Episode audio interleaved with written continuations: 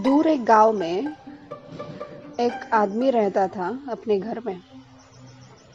एक दिन उसके घर को आग लग जाती है। और उसका जो कुछ था वो सब जलकर खाक हो जाता है। उस आदमी को समझ नहीं आ रहा है कि अब उसने क्या करना चाहिए। तो वो पास ही एक साधु महाराज है, उनको जाकर मिलता है और उनको बताता है कि मेरा पूरा घर जल गया है। अब मेरे पास कुछ भी बाकी नहीं है, मैं क्या करूँ? तो साधु बड़ी ही शांति से उस आदमी को पूछता है कि फिर बचा क्या? अगर सब कुछ जल गया है तो अभी बचा क्या है? उस पर यह आदमी कहता है कि बस मैं बचा हूँ। तो जो साधु महाराज है, वो बड़े ही प्यार से कहते हैं, अगर मैं अब भी बचा है तो फिर जला क्या?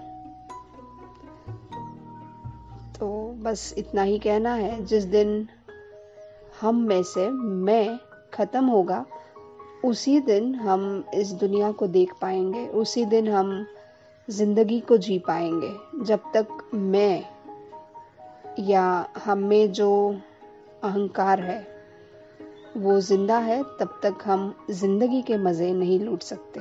धन्यवाद।